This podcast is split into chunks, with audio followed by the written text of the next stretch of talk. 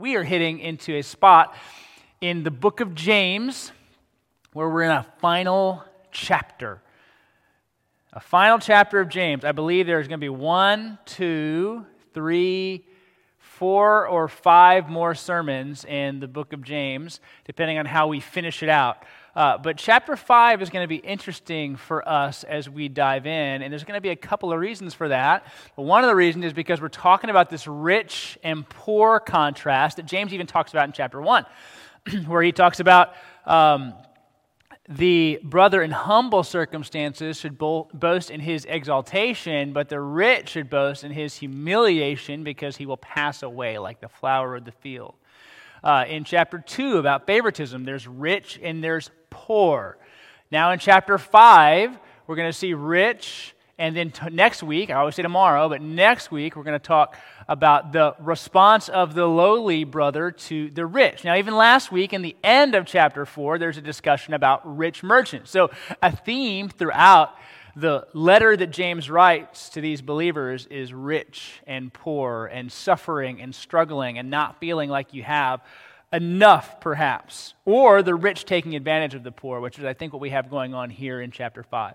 So, read along with me as we go through James chapter 5, starting in verse 1. We'll go all the way through verse 6.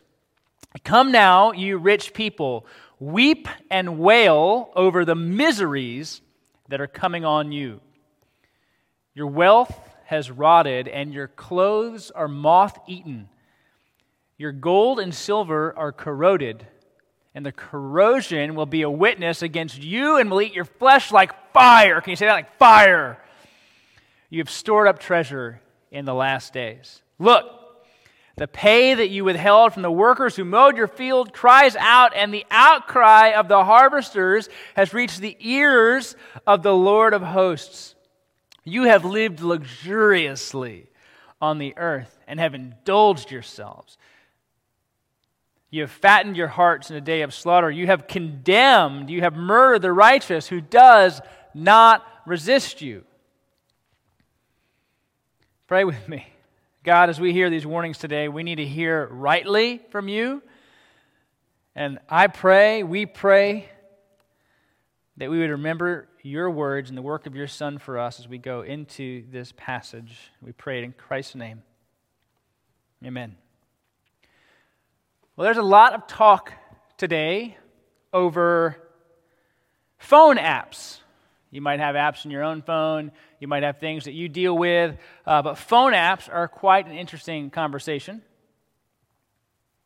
because we want to know what's safe and what's not. Now, we usually do this in conversation with our kids.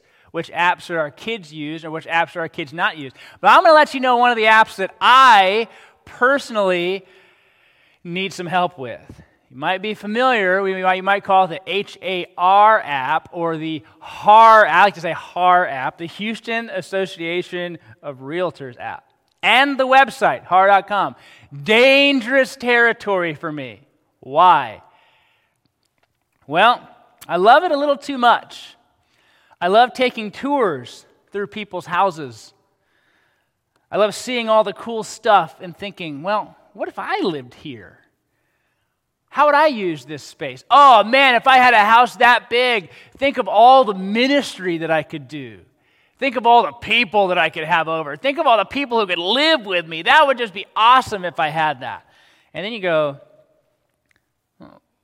how much would I have to make to be able to afford that? Okay. What would the taxes be? Oh man, the taxes are like half of my salary. Never mind. What about the utilities? How much does it cost to air condition a gigantic house? A lot. A lot. But yet, there I was. I mean, you know, you go to like HoustonChronicle.com, Chron.com. What are they going to do? Like, oh man, gigantic house. I think I saw one even yesterday. Like house with an Aggie boot as a, for a pool, an hour outside of Houston. And you're just like, okay, we could live there. Let's just do that. And so we have all these dreams of like, man, if I were a professional athlete, if I were a, a, wealthy musician, if I had made good real estate decisions, man, I could live in that house.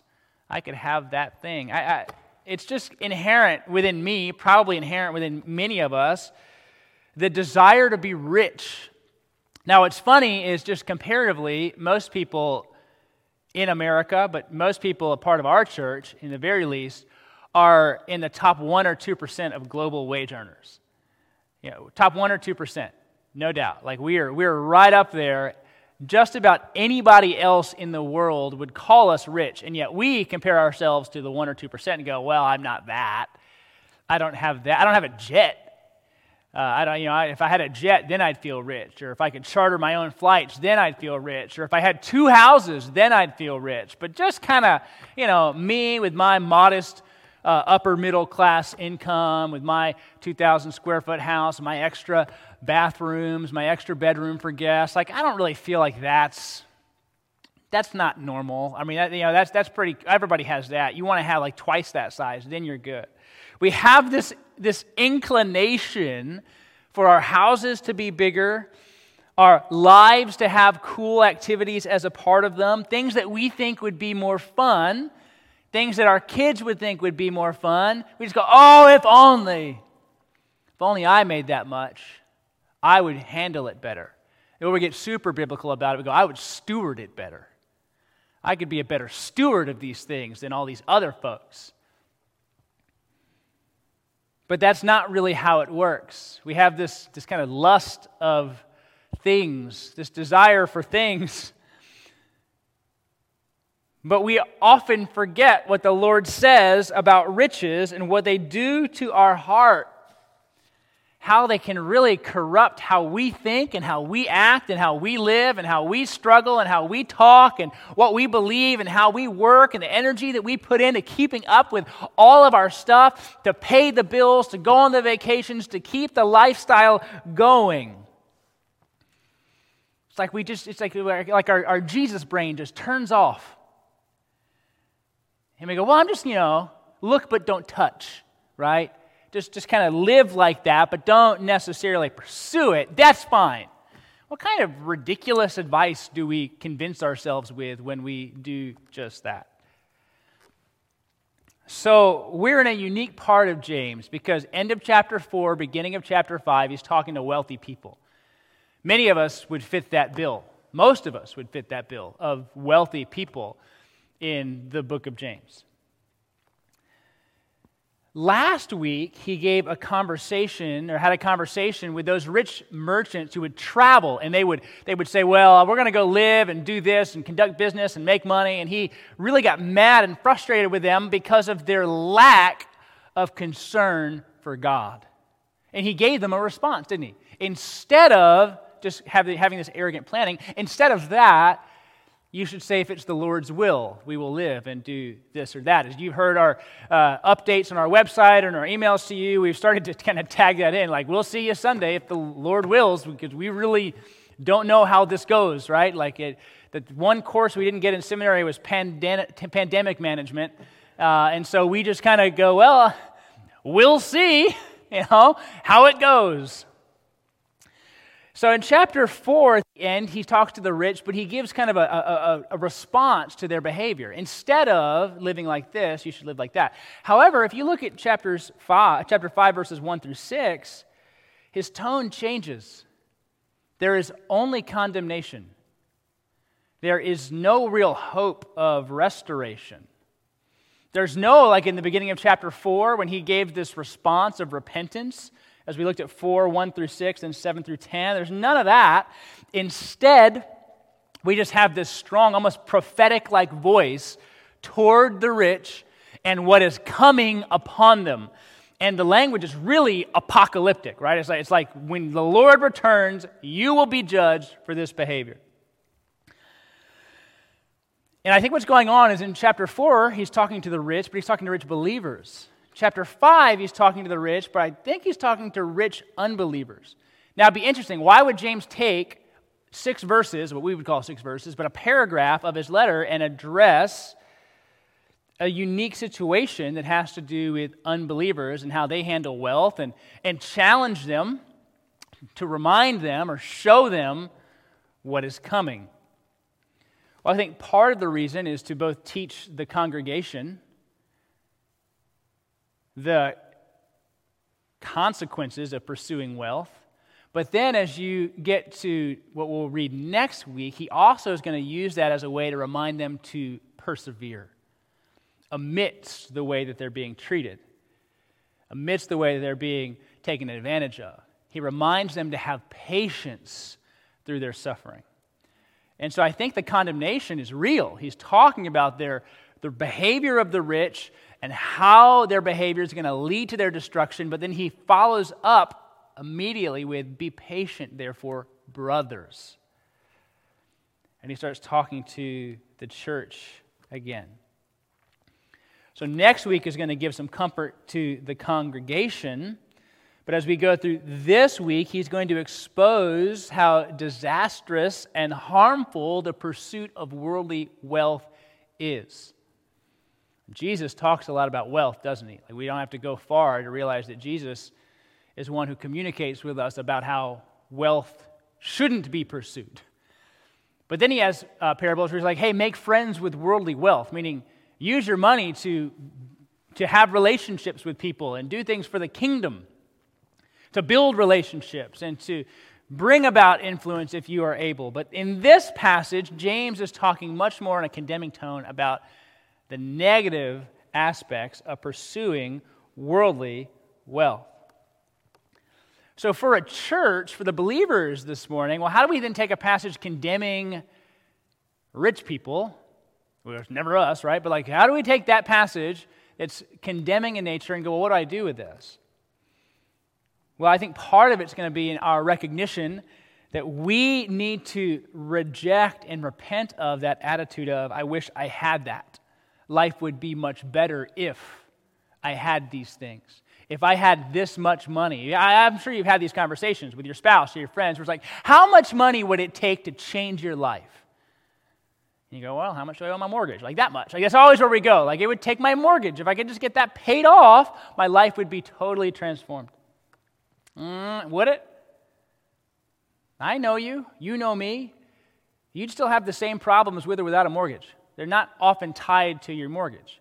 But yet, so often we get kind of duped into believing that pursuing wealth and accumulating wealth is going to be what solves our problems. So, even as we hear the warnings that go in one direction that result in condemnation, we can hear that and go, there's a lot of danger if I try to change my approach to money and what it can do to my heart. So that's where we're going to focus on a lot. And there's largely kind of two movements this morning. Uh, there's just verse 1, and then there's verses 2, 3, 4, 5, and 6. So verse 1, verses 2 through 6. Like James does, and he kind of makes a comment and then he illustrates. And this is what we're going to see in verse 1 that loving worldly wealth ends in disaster. Ends in disaster.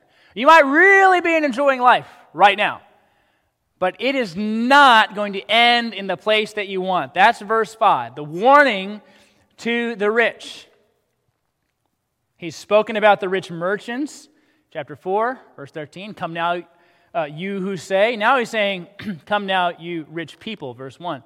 Weep and wail, ideas of, of, of weeping, gnashing of teeth. Weep and wail over the miseries that are coming on you.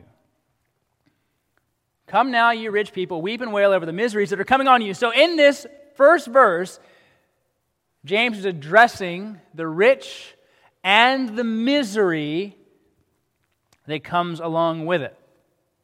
The miseries are coming on you, they haven't arrived yet, but they will soon.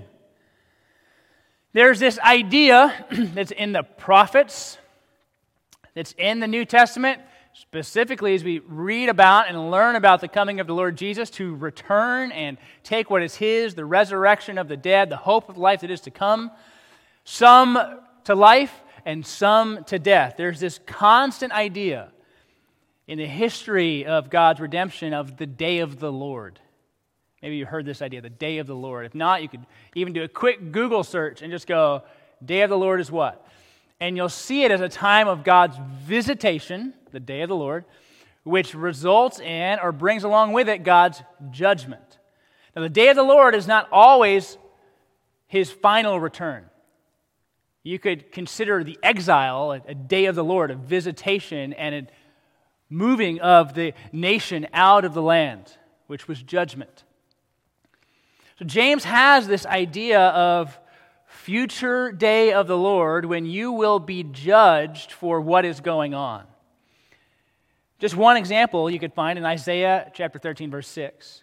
Wail, wail, interesting word, for the day of the Lord is near. As destruction from the Almighty, it will come. The day of the Lord. James has in mind, I think, the day of the Lord. He has this strong Jewish background. Remember, James was Jewish. James is Jewish, but he follows the Messiah. and he has this view of this future day of judgment. but it's not just James, right? Like kind of like Reading Rainbow. You don't have to have to take my word for it. You can listen to Jesus teach about wealth and possessions and a future time of judgment. One example would be in Luke chapter 12, verses 13 through 21. Someone in the crowd said to him, that would be Jesus, Teacher, tell my brother to divide the inheritance with me. But he said to him, Man, who made me judge and arbitrator over you? He said, Well, take care and be on your guard against all covetousness for one's life does not consist in the abundance of his possessions. And he told them a parable, saying, The land of a rich man, rich man, there he is again, produced plentifully. And he thought to himself, What shall I do? For I have nowhere to store my crops. He said, I'll do this. I will tear down my barns and build larger ones, and there I will store all my grain and my goods. Anybody who has moved from house to house has felt this. How did we get so much stuff? You go, I don't even know how. Like, we needed one moving van to get here, we need two moving vans to get out of here. I will say to my soul, Soul, you have ample goods laid up for many years. Relax, eat, drink, be merry. But God said to him, Fool, this night your soul is required of you, the visitation and the judgment that comes. And the things you have prepared, whose will they be? So is the one who lays up treasure for himself and is not rich toward God. So the idea that James is echoing is the idea that you see in the prophets that God will judge. It's the idea that his half brother Jesus has said, which is, Your riches get you nowhere. In fact, if you make your riches your pursuit, it will end in destruction. And all that work that you did, and all that money you got, and however big your bank account was, and however many storage units you have all throughout the land, and however many houses you have, or vacation homes, or rentals, or timeshares, all that stuff that you have, whose will it be? Right? Your family's just going to complain and divide and get frustrated over it. Jesus said it James is saying it that pursuing wealth doesn't end well. To make that your aim doesn't end well, it results in misery. And why do we know this? How do we see this? Well, it's not just the future where it gets exposed, but even the present. The present time shows what that pursuit of wealth can do to people. So we know that loving worldly wealth ends in disaster, but as we look in the final verses, we're going to see that loving worldly wealth actually exposes hearts. And you're going to see this in the specific ways the wealthy that James is addressing deal with or have to handle their wealth. There's stuff that exposes their hearts. He has some tone that's kind of, again, future in its approach, and he has some that are like, look what you're doing even right now that is showing your heart.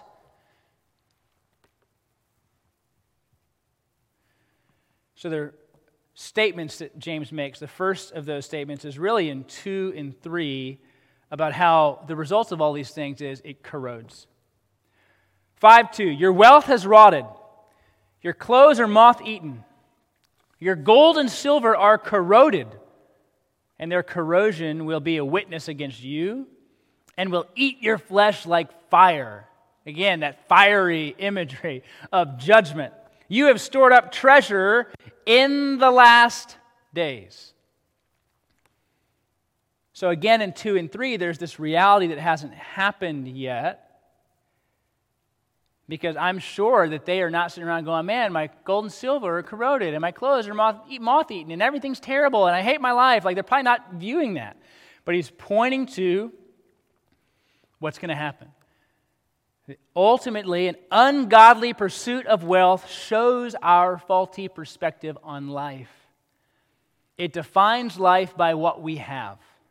It defines life by the clothes that we wear, the vehicles that we drive, the car that we have, the places that we vacation. That life gets defined by our stuff,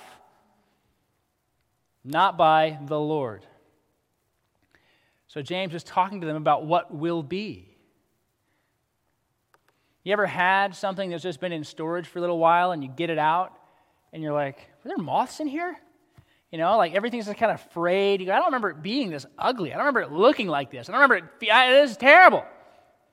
Or you just, you know, you're doing laundry and you splash a little bleach on your clothes. Or you wash your whites and then you throw in a load after that and you just go, I didn't rinse it enough. And all of a sudden, tie dye comes out the stuff that you love and that you value and that you hold on to disappears. Remember what Jesus says? But God said, Fool, this night your soul is required of you. And the things you have prepared, whose will they be? He says again, So is the one who lays up treasure for himself and is not rich toward God. The perspective here is just wrong, out and out wrong. And as opposed, in opposition to verses 13 through 17 in chapter 4, there's no ultimate clarifying response. Remember, last week, James goes, instead, you should talk like this.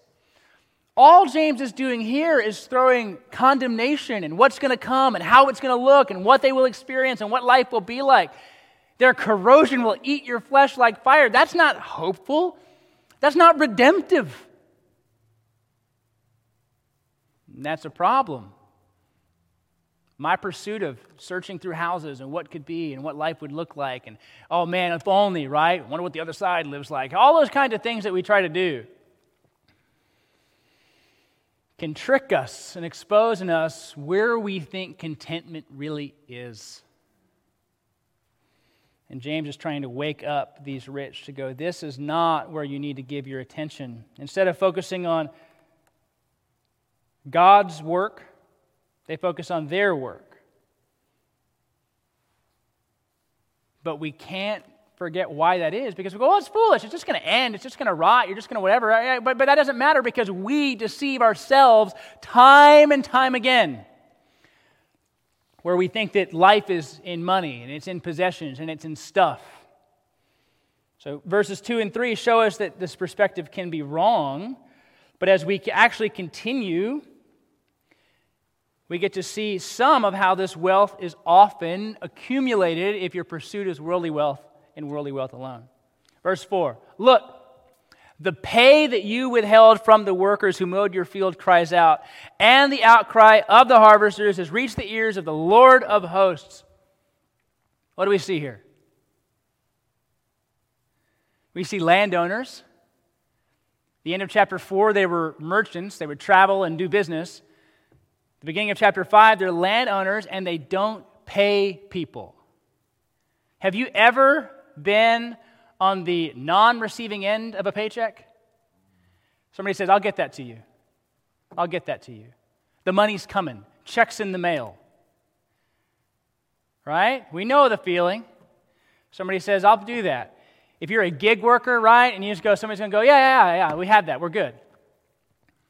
And it sounds really stingy sometimes because people be like, listen, I'm not going to start until it's paid in full or I get 75% now because I've been burned too many times. And that's exactly what the rich are doing in verse 4. Oh, yeah, yeah, yeah, you can mow. And you notice that these harvesters, these land workers, likely needed money. So they're going to be quick to be employed. And the rich know that. And they use it to their wicked advantage. Why pay them if I can just withhold it? James has a great concern for justice. He wants people to live in keeping with who God is. Consider Deuteronomy chapter 24. And I can't prove that this was in James's mind, but James was a sharp guy. And the idea, the heart of it, certainly was. Deuteronomy 24. You shall not oppress a hired worker who is poor and needy, whether he is one of your brothers or one of the sojourners who are in your land or within your towns. You shall give him his wages on the same day before the sun sets, for he is poor and counts on it. Lest he cry out against you to the Lord and you be guilty of sin. You hear what James is saying? The workers that you paid, who mowed your fields, they've cried out to the Lord. It's reached the ears of the Lord of hosts.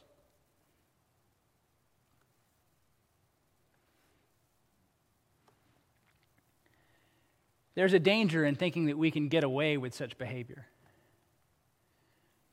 Right? Trying to live kind of a religious Ponzi scheme of moving money around, and I'll get that to you, or I'll go ahead and do that, or whatever else, or uh, churches that don't pay their debts or pay to people what is owed to try and go, well, we can, we can use that as leverage. No. It's not in keeping with what the Lord does. Think about the grace of God. What do we say? I mean, what do we say around here at Genesis, right? Salvation is by grace through faith. This is not of yourself. It's a gift of God, not by works, so that no one can boast. For we are God's workmanship, created in Christ for good works, which He has prepared in advance or for us to walk in. Like, that's our God. And when we go, Lord, forgive me, He doesn't go, well, hold on. I wasn't really happy with the way you asked. Really wish you would have said it differently.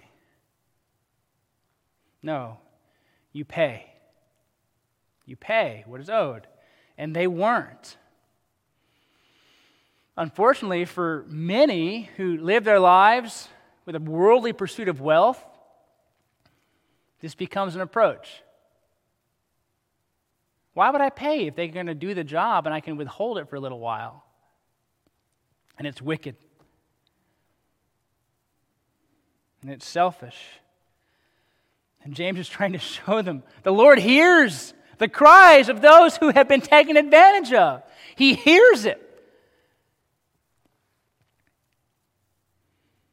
And then we see the way they've lived their lives in verses 5 and 6. You lived luxuriously on the earth, have indulged yourselves. You have fattened your hearts in a day of slaughter. You have condemned and you've murdered the righteous who does not resist you. What's going on with the perspective here? That their lives don't reflect the proper understanding of what God wants, and rather than focus on the Lord's approach to life, they have said, let's go ahead and eat and drink and be merry and live the life that we want.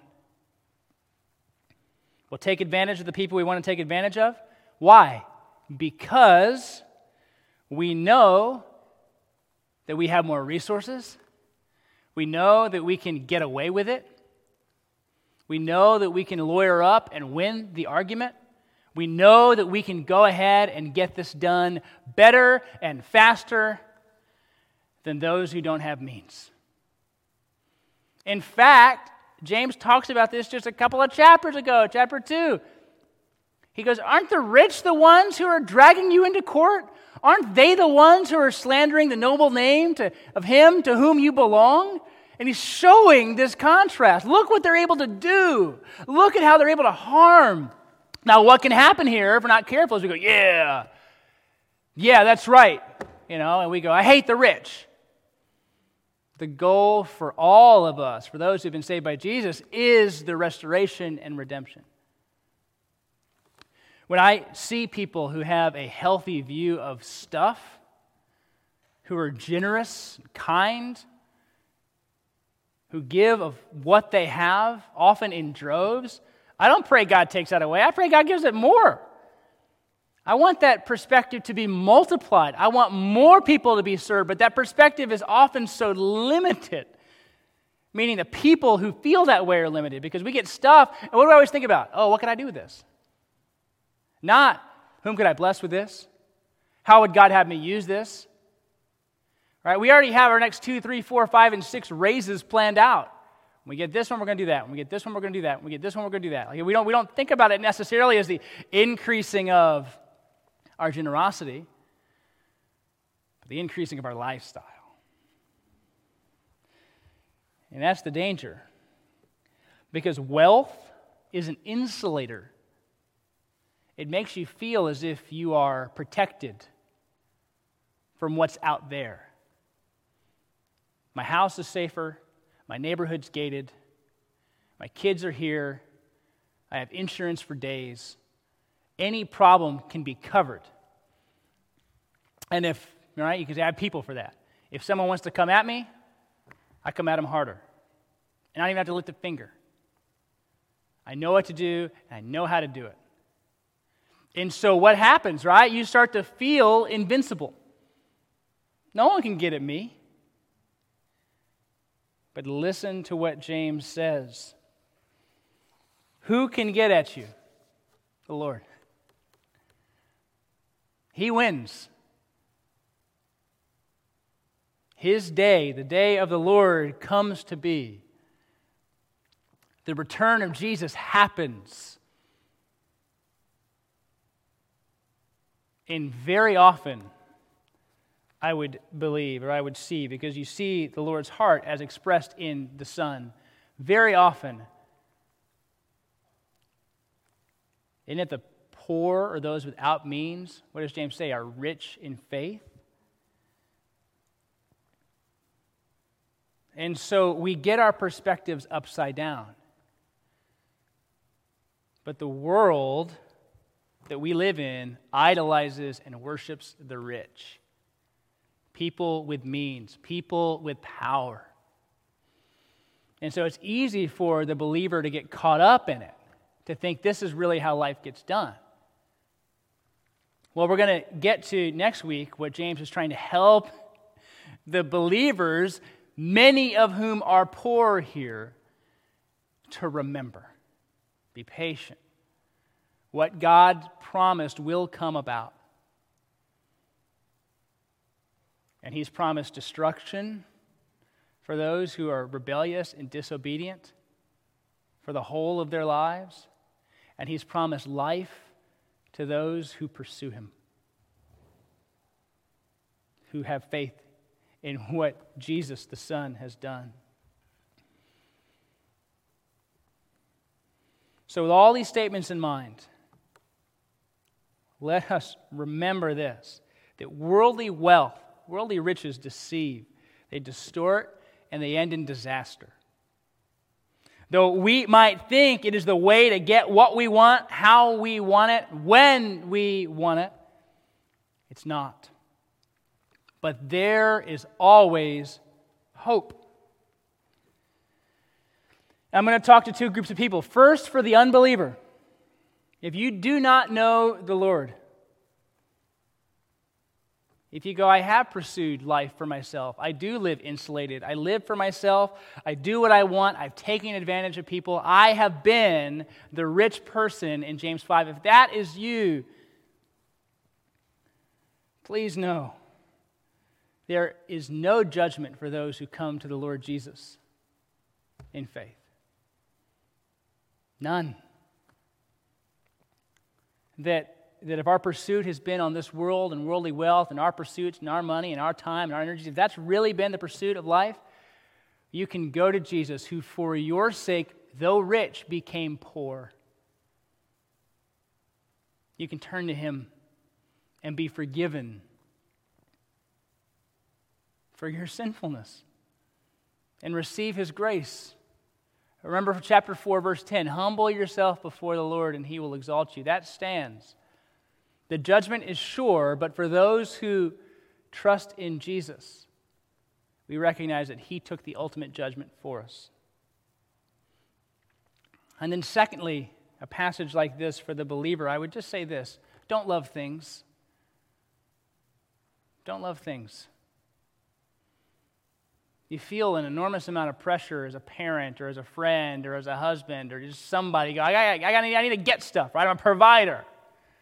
I need to have more things. Things are cool. Things deceive and things rot.